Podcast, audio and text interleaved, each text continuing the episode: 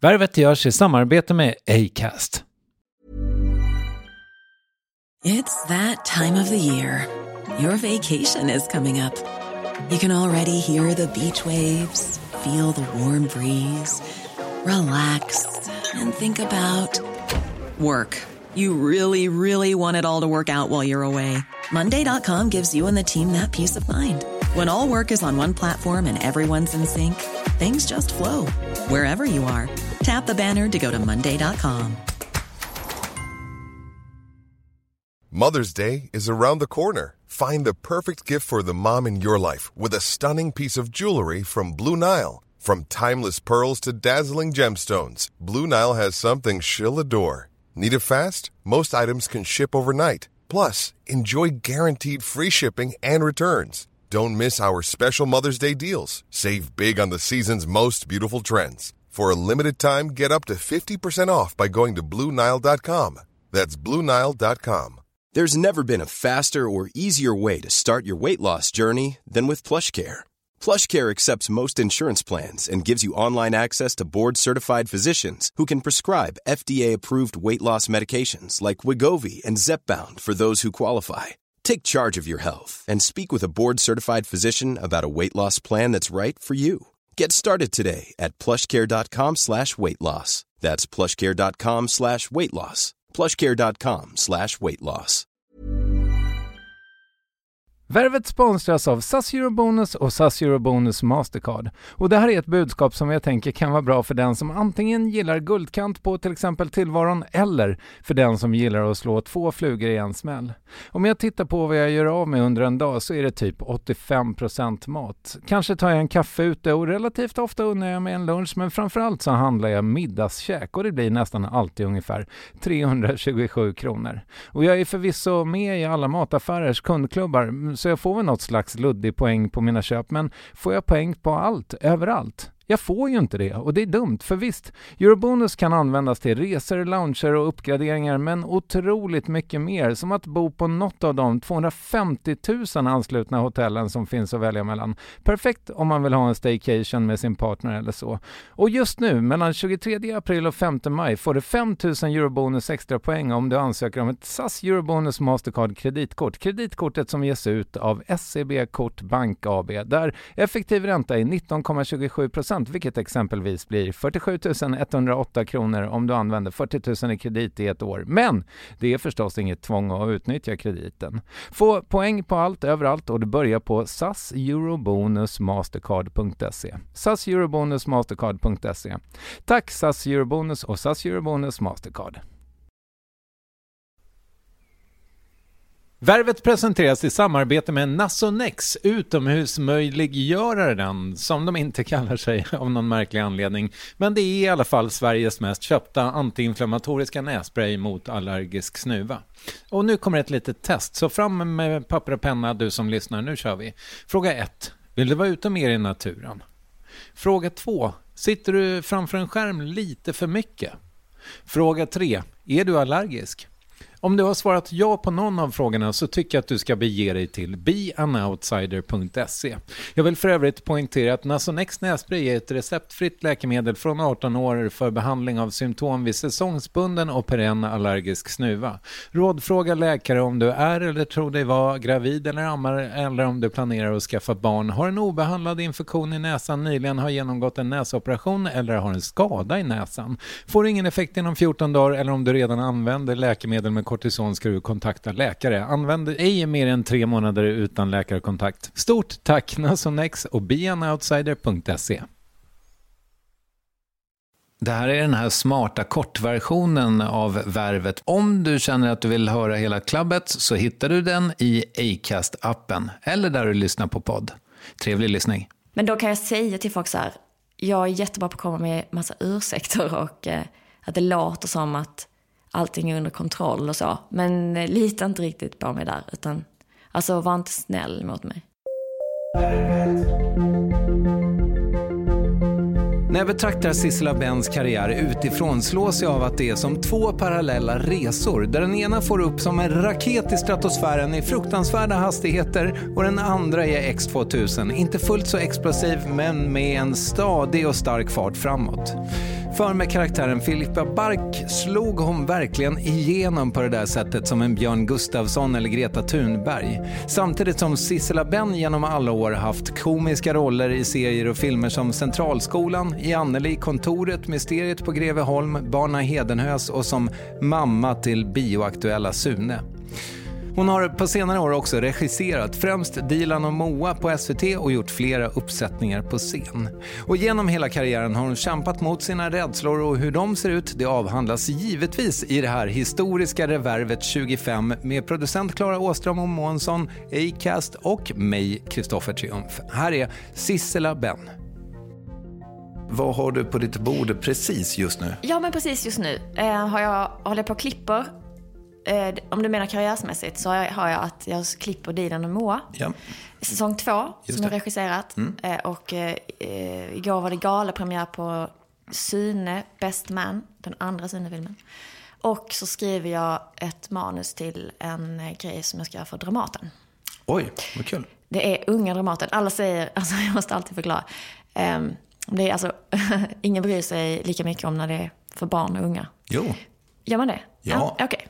jag gör ingen skillnad. Ja, Det är ingen skillnad. Nej. Men vad fint. Eh, men det är för unga Dramaten.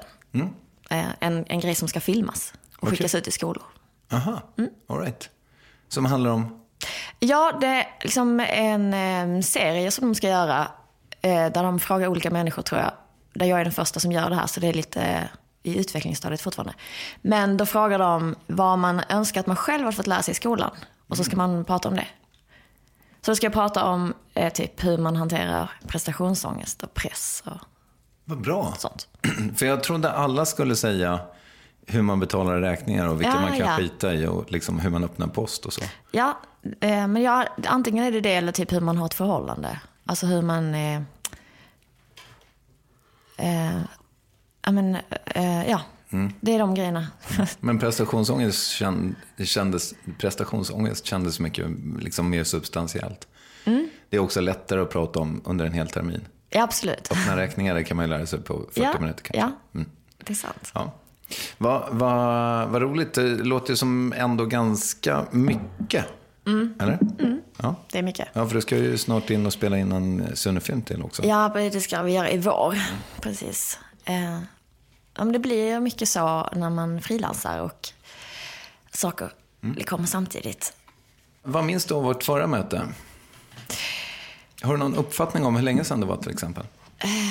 Vad kan det ha varit? Eh, eh, men jag gissar på sex år. Ja, nej, det är sju och ett halvt år Aha. sedan. Ja, det är nästan... ehm, ja, du var ju gäst 11 i Ja, var jag det? serien. Jävlar. Som nu är snart uppe i 400. 400 jag såg.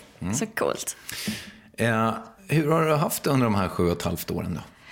Ehm, ja, jag måste bara tänka. Detta var alltså 2012? Okej.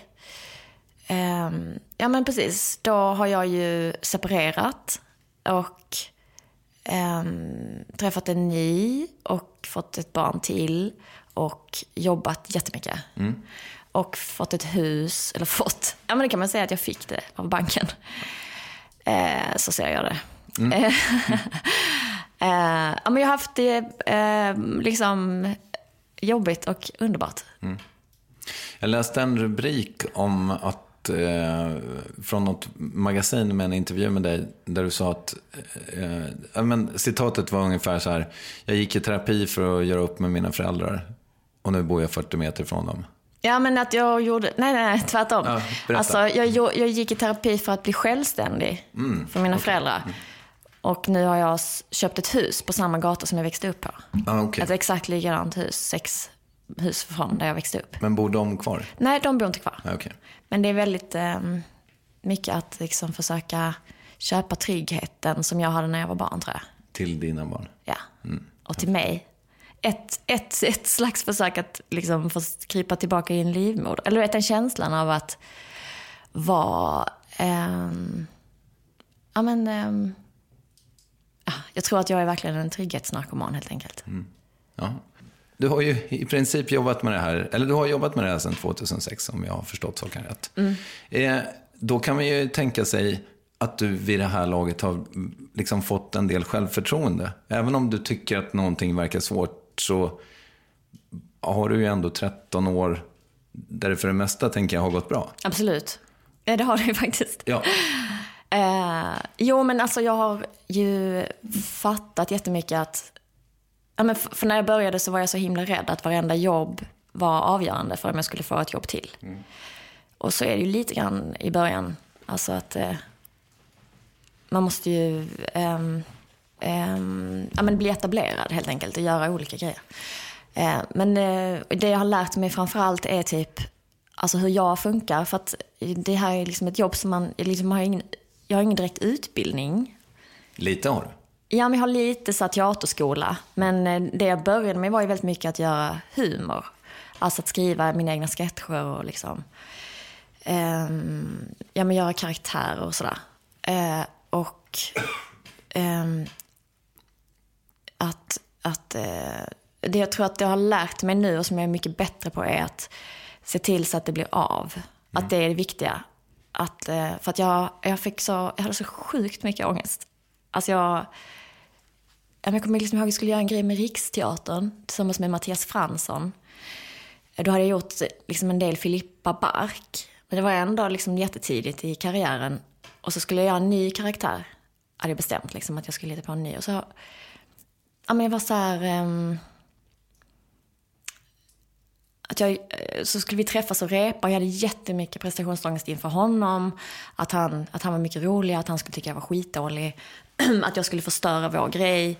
Um, så att jag liksom bara gick runt och grät. Uh, minns jag och jag liksom sjukskrev mig. Alltså jag bara låtsades att jag var, var sjuk. Jag gick inte dit. Um, och sen så... Jag vet inte om jag var så här, jag vill bara... Alltså jag vill dö. Mm. Jag ville så hoppa framför en spårvagn så jag slapp uh, göra det. Mm. Uh, och det är ju så himla... Uh, då blir det inte bra heller riktigt för att då lägger man så himla mycket energi på att bara Alltså inte att göra, utföra arbetet. bara gå runt och må dåligt och ha mm. ångest över att man är så himla rädd att det inte ska bli bra. Jag tror också att det är för att jag hela tiden började med att tänka att det här måste bli så jävla bra. Och eh, det här ska bli det roligaste och bästa. Och då är det jättesvårt att börja. För hur börjar man? Liksom, kan, man kan inte börja med det. Nej, precis. Det blir jätteblockerande. Du sa i en eh, intervju som jag hörde med Messiah Hallberg. Du citerade typ Woody Allen, som väl var okej att citera på den tiden. Eh, att så här, om, han, om han tycker fem minuter av sin ja. långfilm är bra, så är det good enough. Ja. Och det är en ganska härlig inställning att ha, tänker jag. Ja, verkligen. Du, men nu, nu har vi liksom... Och den intervjun var från 2015. Mm. Nu ska du eh, göra en en, någon slags serie med mm. Dramaten om prestationsångest. Mm. Och du nämnde det nu igen, att mm. du hade haft det med Mattias Fransson. Det verkar ju mm. verkligen ha präglat ditt liv. Mm, det har det verkligen. Eh, jag eh, minns när jag var liten, eh, vi hade meme-festival i skolan. Eller det kanske i och för sig inte är, det kanske inte är prestationsångest, men det handlar liksom om rädslan att misslyckas. Mm. Och det är väl väldigt mycket det som prestationsångesten ja, men det är ju det det handlar om. Att, att man, ska, man är rädd att det ska vara dåligt, att folk ska tycka att, att man är dålig. Eh, och då skulle vi i alla fall eh, uppträda med då hade jag liksom fått så kassettband av min mormor som hette Våra älskade favoriter. Med låtar från så 30, 40, 50-talet. Oh, wow. Gulligullan, koko som en gök. Koko. Mm. Eh, och eh, när, när, storfisken talar om hur många fiskar han, alltså du vet. Mm. Storfiskarens svans? Ja, mm. 10 000 röda rosor, bla bla bla. Massa mm. sådana klassiker. Och så hade vi, jag, kunde, jag, tyckte att alla var så fruktansvärt bra så jag kunde inte välja en, så jag klippte ihop till ett medley. Eh, och då på den, alltså det här var ju 90, eller 89 kanske. Eh, eller 90 kanske. Men folk lyssnar kanske på I'm too sexy from my body, eller hur den går, du vet. Mm, mm. Sådana låtar.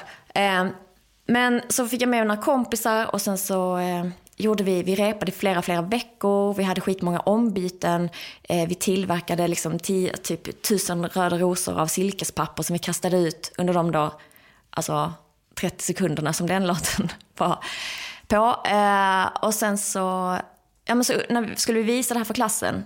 Eh, och det här året när vi gjorde detta så var det bara ett bidrag. Annars så kan man tävling inom klassen. Så fick man rösta fram vilket bidrag man skulle skicka till eh, skoltävlingen. I den här minfestivalen. Men det här året så var det bara vi som hade ställt upp. Så det blev mer som att klassen skulle få se vår klass, klass, eh, klassens bidrag. Eh, och ehm, så gjorde vi det här och sen var det liksom ehm, ingen applåd typ. Alltså det var inte uppskattat. Ljummet? Det var väldigt, väldigt ljummet. Och när vi kom tillbaka, vi höll på att städa upp alla grejerna, så hade någon skrivit dåligt, fy fan, typ, på tavlan. Och då kände jag att jag, det här kan vi inte göra. Så då tog jag sönder kassettbandet. Och, men jag vågade liksom inte riktigt säga det till de andra, så att jag sa att det var, men du vet, någons lillebror som hade pajat det. Och sådär. Okej. Och, och då blev det inget Blev inget- uppträdande? Nej. Men, men har du det här fortfarande? Nu är det ju liksom nästan 40. Har du fortfarande de här liksom... Dyker det upp på samma starka sätt liksom fortfarande? Um, ja, men alltså inte alls på samma starka sätt. Och um, jag, jag känner mig mycket mer... Alltså för, för innan så kunde jag liksom... Alltså jag var... Eh, jag brydde mig liksom bara om hur det... Alltså var himla, jag var så himla rädd för att misslyckas som jag kände att det kanske skulle misslyckas. Då sket jag liksom i alla avtal och kontrakt och alltså jag brydde mig inte då om alltså det, att jag ställde till det för alla andra. Okej. Jag klarade inte av att göra det liksom. Och det har jag slutat med. Men så det finns massa sådana kraschade projekt som vi inte har sett? Ja, precis. Det finns en del kraschade projekt och det finns en del inställda Okej. uppträdanden. Ehm, och det liksom, det är så himla så här, men du vet jag skulle vara med i en föreställning som var gratis utomhus i Malmö. Eh, där vi skulle göra en sketch som jag kände bara så här, "Ah, men, men det blir inte tillräckligt kul. Och då så sa jag att jag var sjuk.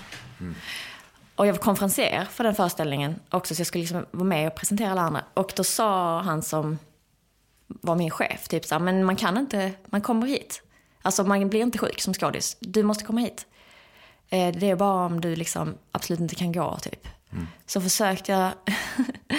jag blev lite kränkt av att han försökte tvinga mig och inte trodde på att jag var tillräckligt sjuk. Men, så jag liksom försökte göra mig sjuk. Så jag typ stod och sprang. I en, jag tog en balja med iskallt vatten och ställde mig på min franska balkong och sprang i den.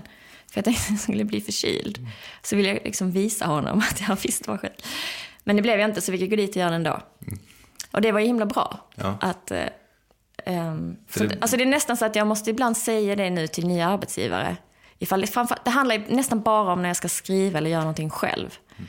Alltså när det är vanliga roller som andra gjort så. Det är aldrig några problem, det finns ingen ångest. Så det är nog väldigt mycket skrivångest egentligen. Okej. Alltså. Men då kan jag säga till folk så här, jag är jättebra på att komma med massa ursäkter och eh, att det låter som att allting är under kontroll och så. Men eh, lita inte riktigt på mig där, utan alltså var inte snäll mot mig. Var sträng. Du, eh, det här är ju trots allt eh, revervet. Just det. Vet du vad som är lite coolt? Nej, berätta. Det är det sista revervet någonsin. What? Jag ska lägga ner den skiten. Är det sant? Ja. Jaha. C'est quoi? Eh, eh, nej, men eh, jag, jag tänkte bara att det ska bli helt vanliga avsnitt i framtiden. Ja. Ja, jag orkar inte hålla på med det här. Alltså, Vad är, grej, alltså, vad är upplägget med, förlåt, Med revervet? du måste berätta. Ja, det ska du få höra nu. Det är nämligen så här va. Att i revervet så lyssnar vi på, på klipp. Jaha. Från förra gången. Och så ser vi hur det blev. Jaha. Det är inte bara det som du märker. Vi har ju trots allt pratat en Ja, halvtimme nu. Ja, ja, om allt möjligt. Men en, en, eh, fan vad det, jag tycker jag låter så märklig när jag är förkyld. Men det kanske inte du, Nej, absolut det var inte. så länge sedan du hörde. Ja, exakt. Jag vet inte hur min Nej, vanliga röst är. jag får höra nu kanske jag låter... Ja, fast det här är ju också roligt för det här var ju under min micken, eh, bakvänd mickperiod. När Har du micken bak och fram? Ja. Är det sant? ja, jag hade liksom min mikrofon bak och fram. Eh, jo, men eh, surt förvärvad poäng då.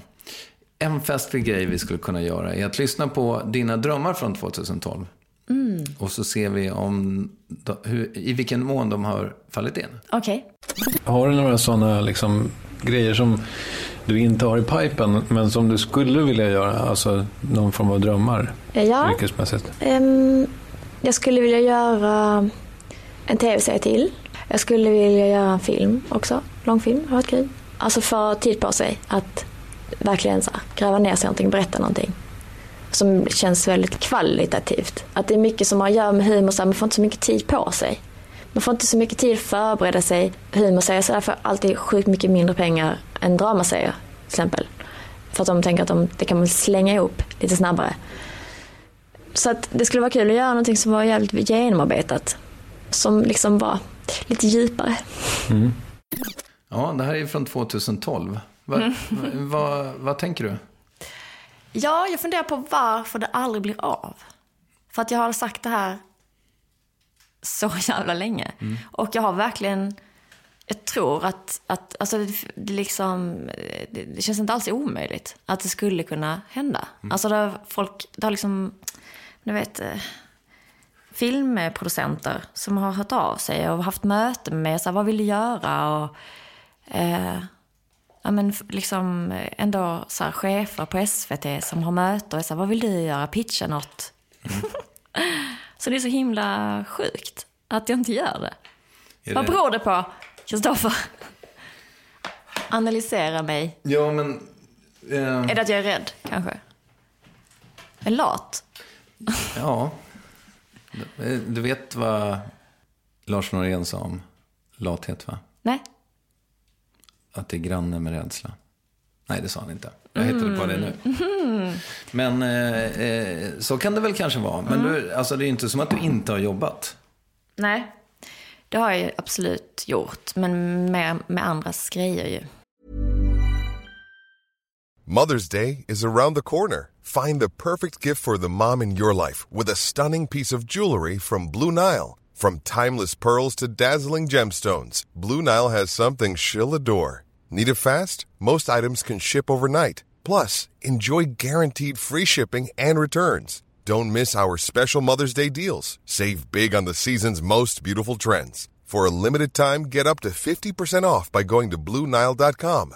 That's BlueNile.com. Even on a budget, quality is non-negotiable. That's why Quince is the place to score high-end essentials at 50 to 80% less than similar brands. Get your hands on buttery soft cashmere sweaters from just 60 bucks, Italian leather jackets, and so much more. And the best part about Quince, they exclusively partner with factories committed to safe, ethical, and responsible manufacturing. Elevate your style without the elevated price tag with Quince. Go to quince.com slash upgrade for free shipping and 365-day returns. Hmm? Fast du sa ju för eh, alltså, tre minuter sedan att du får jättemycket ångest av att skriva. Ja, så det kanske är därför. Ja, Va? Men jag vill ju ändå göra det. men om, Men om jag vi, kanske är dålig på det. Jag är skitdålig. Det är därför kanske. Eller, så, eller så får jag ångest så gör jag det så lite så blir jag inte bra heller. Så får jag inte upp någon vana för det. Just det. Så att jag vill att det ska vara direkt på en jättehög nivå fast jag har ingen vana. Så jag måste träna. Fast det har du väl ändå? Du har ju skrivit manus i tio år. Ja, fast jag har inte skrivit... Jag skrev ju bara i Anneli egentligen. Och sen har jag skrivit liksom korta, korta grejer. Ja. För jag, nu tittar jag på An- i Anneli eh, för att friska upp minnet. Gjorde du? Ja, det, men gud, var du proffsig? ja, men det ligger på någon hemlig wow. sajt som man kan Men hitta. gud. Men, och då tänkte jag så här, att den här känns ändå som den är liksom skriven av en fri kreatör. Eh, ja, alltså den var ju skriven på det enda sättet jag kunde skriva. Det fanns ju ingen skolning någonstans. Jag visste ju inte hur man gjorde. Så jag bara, då blir det ju väldigt eh, originellt. Ja, För att man har ingen eh, struktur eller kan inget om dramaturgi, vet inte liksom, hur man ska göra. men var du ångestriden i det projektet Så också? in i fucking helvete. Okej. Mm. Alltså grejen var ju också att det var ju väldigt mycket skrivprocessen. Att manuset var klart, att ehm, vi hade liksom skrivit en, jag hade skrivit en genomskrivning. Och knappt det ibland. Att det fanns liksom idéer som jag hade, men jag hade inte skrivit ut eh, scenerna. Så att det, det kunde vara så här, vi hade filmat en scen och sen så sa regissören så okej, då gör vi nästa scen, eh, har vi manus? Och då kanske jag satt, jag liksom satt ofta på lunchen och skrev manus på en servett. Eh, eller på natten så skrev jag om för att jag tyckte inte det var, ja men det behövdes ju skrivas om. Eh, så då skrev jag om manusen på nätterna så kom jag gav dem till skådespelarna på morgonen. Och eh, det var ju en kille som, helt fantastisk, Jörgen Thorsson, som eh, precis hade gått ut scenskolan då. Han spelade Don, den här, eh, eh, med, vad hette, Securitasvakt var han. Ehm, Jo men att han, han hade liksom tagit manuset, det första då som han hade fått som inte var helt ogiltigt liksom. Eller gällde inte. Och gjort så långa bågar och eh, klistrat upp massa post-it-lappar över hela sin lägenhet och gått in och processat detta jättenoga. Så han var ju liksom i upplösningstillstånd, tyckte det var skitjobbigt att jag bara kom in och... ehm, ja, Ja, jag förstår. rev upp allting. Ja. Ja. men det låter ju som en kanske... För, för det var ju ändå någonting du gjorde på ett väldigt, alltså ganska tidigt i karriären. ändå. och Mm. ja. att du får liksom fria händer och en slott på SVT. Jag vet, det händer inte idag, Nej, tror jag. nej, jo, ja, det beror väl lite på. Ja, Ja. alltså det fanns ingen som så här la sig i. Eh, behövde liksom inte eh, redovisa något för någon. Vi bara satt och skrev, jag och en eh, kille som heter eh, Frans Wiklund. Så vi skrev manuset tillsammans. Jag glömmer att säga det, det är så himla pinsamt ibland. Men det var för att jag skrev om det sen. Eh, men han var ju med, och, så vi satt själva på SVT en sommar, det var ingen annan där. Och sen så började vi filma typ i augusti. Ja, så det var ehm, väldigt fritt. Ja. Men du, det här med eh, den prestationsångesten som vi pratade om för en stund sedan. eh, Är, har den liksom aldrig infunnit sig på det sättet när, det, när du har varit re, regissör? Nej, än så länge så har den inte det. Nej. Det är så ljuvligt att jag inte har drabbats av det. Men det kan vara att, att det är så himla härligt att vara nybörjare. För att då har man ingen, ingen har några, alltså allting man gör blir bara, oh wow, du kunde ju ingenting men du har ändå fått ihop det här. Det finns liksom inga förväntningar på en. ju. Okej, Så allting man gör blir bara, att, att man ens gör någonting, alltså får ihop det, är ju bara ett plus. På Fast det, nu ska, det här kanske låter platt, men det låter ju inte som att det stora problemet är andras förväntningar på dig. Men prestationsångest, nej precis, det är ju, men det är vad man tror att andra har för förväntningar på en själv. Okej, så det är någon slags projektion ändå. Ja. Att man ska göra andra besvikna. Eller inte leva upp till andras förväntningar. Ja, Ja, det. Går du i terapi nu? Eh, ja det gör jag. Okej. Eh, lite oregelbundet eh, gör jag det. Men vi går i parterapi också. Okej. Ja. För att ni... Ja, men för att vi blev tillsammans ehm, och det gick väldigt fort att, att vi blev liksom gravid, men, eh, Jag blev gravid efter tre månader och hade en dotter så han blev liksom bonusförälder och eh, vi så här, flyttade ihop, köpte hus. Det, det bara kändes som att vi måste göra det här för det här kommer bli liksom ehm, stormigt. Har det varit det också? Ja. Så det har varit jättebra att gå dit och prata. Men det har också varit, alltså det är ju... ehm, jag tycker att det var, det har varit, liksom tro att det varit, att jag med ändå liksom har varit så här, "Ja, men vi måste sitta ner i båten, vi ska rida ut det här, det är skitjobbigt att ha småbarn. Eh, du vet, det är nya relationer, det är många relationer.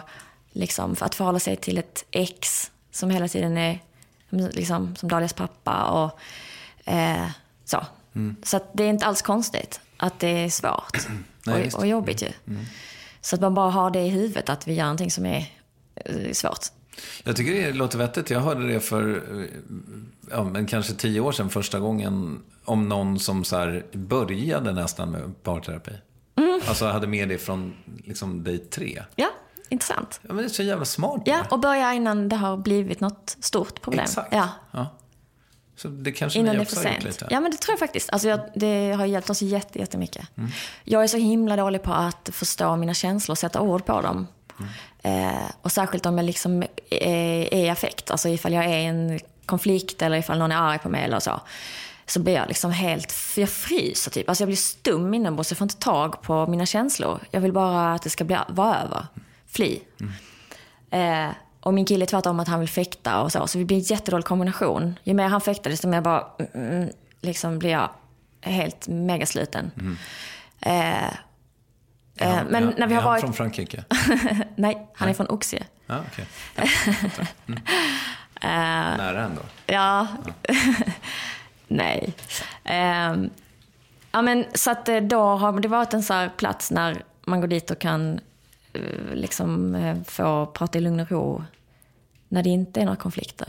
Och få tag på liksom, vad det egentligen är jag känner. Och förklara det. Smart. Skitbra. Alla borde göra det. Mm, verkligen. Om man har råd. Ja, men det, vi går ju, det, det kostar inte så mycket. Nej, typ just det. 350. Ja, man kan gå... Stockholms stad har något liknande, tror jag. Mm. Eh, en sak som jag skulle... Eh, jag tänker, vi gör så här. Jag, jag stuvar om lite. Okej. Eh, för vi, vi var lite på din rädsla. Eh, ja, jag, jag rullar bara. Jag hittade på henne 2003 typ, men jag, sen, sen började jag göra henne liksom mycket så här 2006. Och sen dess har jag gjort henne jättemycket. Det är verkligen mitt levebröd. det är det som är min så här, tr- trygg, trygghetslina. Så här. Är det jobbigt eller? Kanske lite att det känns fegt att jag inte har vågat släppa det och testa andra grejer och så här. Men grejen är att jag tycker fortfarande det är ganska kul och eh, jag är lite feg liksom. För att jag är så här bara, men om det funkar så, så håller man fast vid det. Men jag kanske hade önskat att jag hade varit, liksom, vågat hoppa på, vågat tes- testa massa nytt och sådär. Alltså, jag förstår att det, du har fått prata mycket om det här. Och man måste ju kanske inte alltid ställa de allra mest originella frågorna. Så jag säger det bara. Har det, har det varit liksom en... Eller hur har den processen varit? Att liksom, för du får ju förhålla dig till henne jämt. Liksom. Och ja, jag bara tänker, vad gör det med dig? Liksom? Har det gått en intervju utan att du har fått prata om Filippa Bark? Jag har faktiskt det. Ja. Jag tycker inte det känns så aktuellt längre. Nej. Det verkar inte vara att... Det pratas inte så mycket om den karaktären tycker jag. Nu längre. Skönt. Ja, det är faktiskt skönt. Ja. Ja, det är skönt. ja. Nej men för jag tänker, ja förlåt, vad tänker Nej, nej, jag, jag, jag, eh, jag vet inte, jag tänker ingenting. du? Nej. För jag, eh, jag tänker att, Alltså så är det i mitt huvud. Folk, folk eh, säger så här, um, min kille till exempel, han säger att det alltid så här, rör sig jättemycket i hans huvud. Gör det så för det? Det s- liksom hela tiden så här, um, är jättemycket tankar som snurrar runt. För mig är det som att han har ju mitt huvud... ADHD. Nej, det var Jonathan. Det här är Ah, okej. min nuvarande kille. Ja, men det låter som att det är ADHD. Ja, just det. Det kanske är det också. Nej, jag, jag, God jag diagnostiserad. försökte vara rolig. Mm. Ja. Eh, ja, men, eh, och för mig så är det mitt, mitt huvud är som att jag går runt i stora salar, tomma salar. Och bara så här, "Oh, finns det några tankar här? Och läs söker. Alltså det, det är så tomt. Ja. Och det tar så lång tid att gå igenom de här salarna. Okej. För att försöka hitta ord och tankar. Ja, det är så jävla Ja. öde. Vad är liksom, vad är ADHDns antites då? Ja, det är det. Ja. Jag är som också med Instagram till exempel att jag inte kan lägga ut någonting instant. Alltså jag är såhär latergram.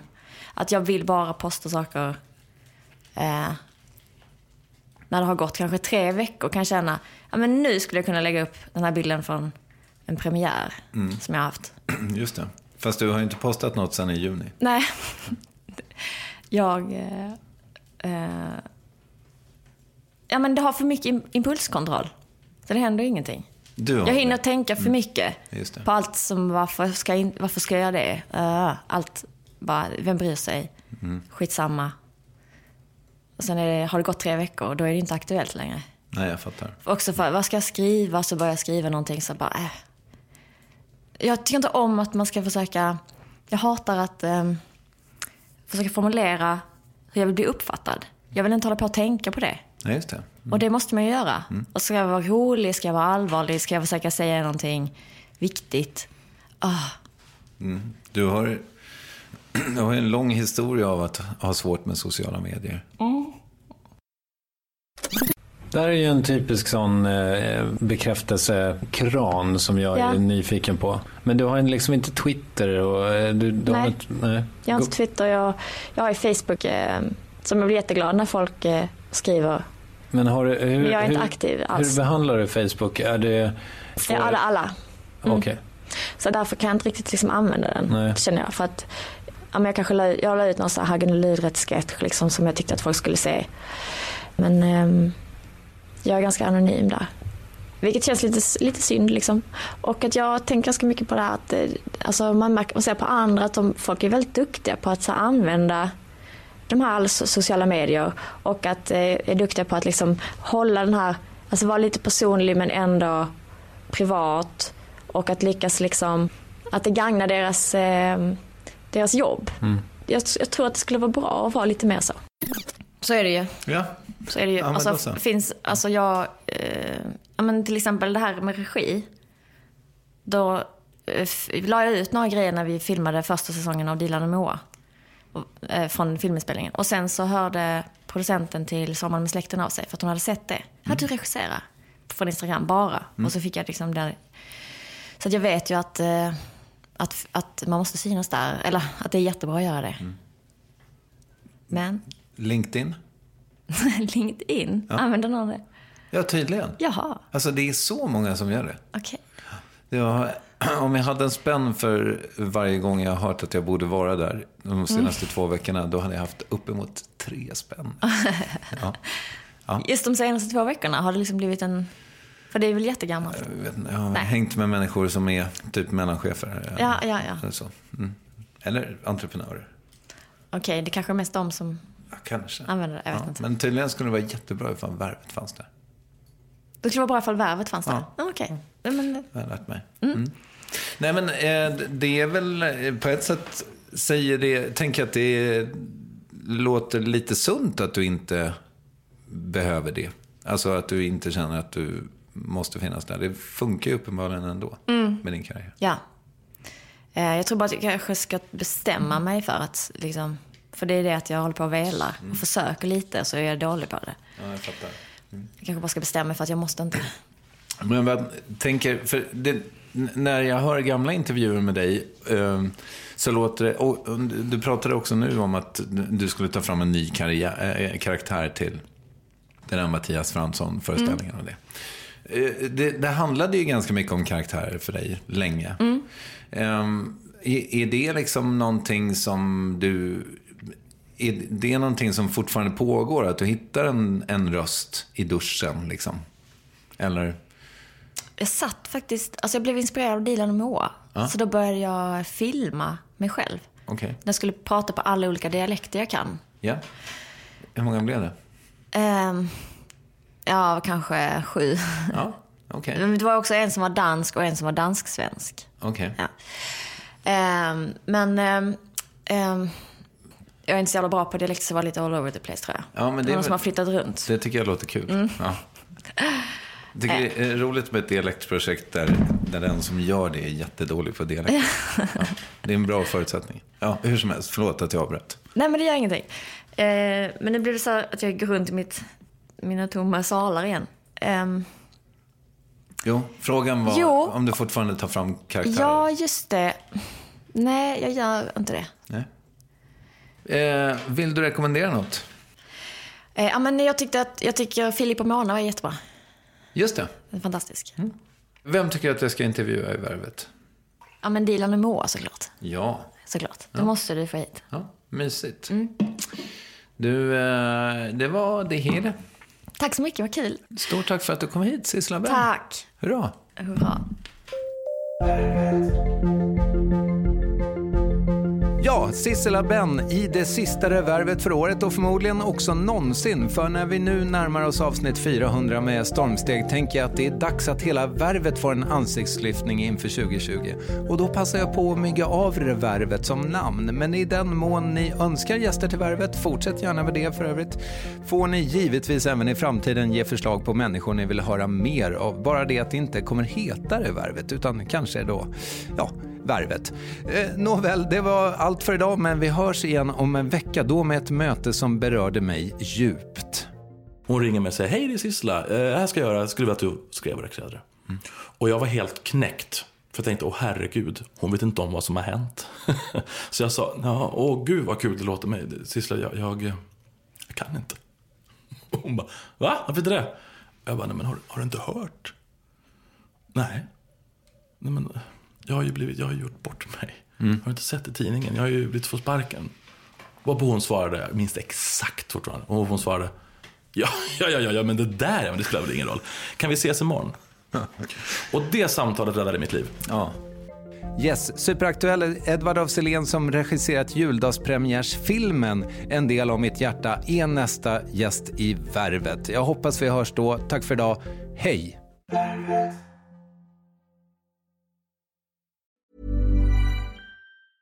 A lot can happen in the next three years. Like a chatbot may be your new best friend. But what won't change? Needing health insurance. United Healthcare Tri Term Medical Plans are available for these changing times.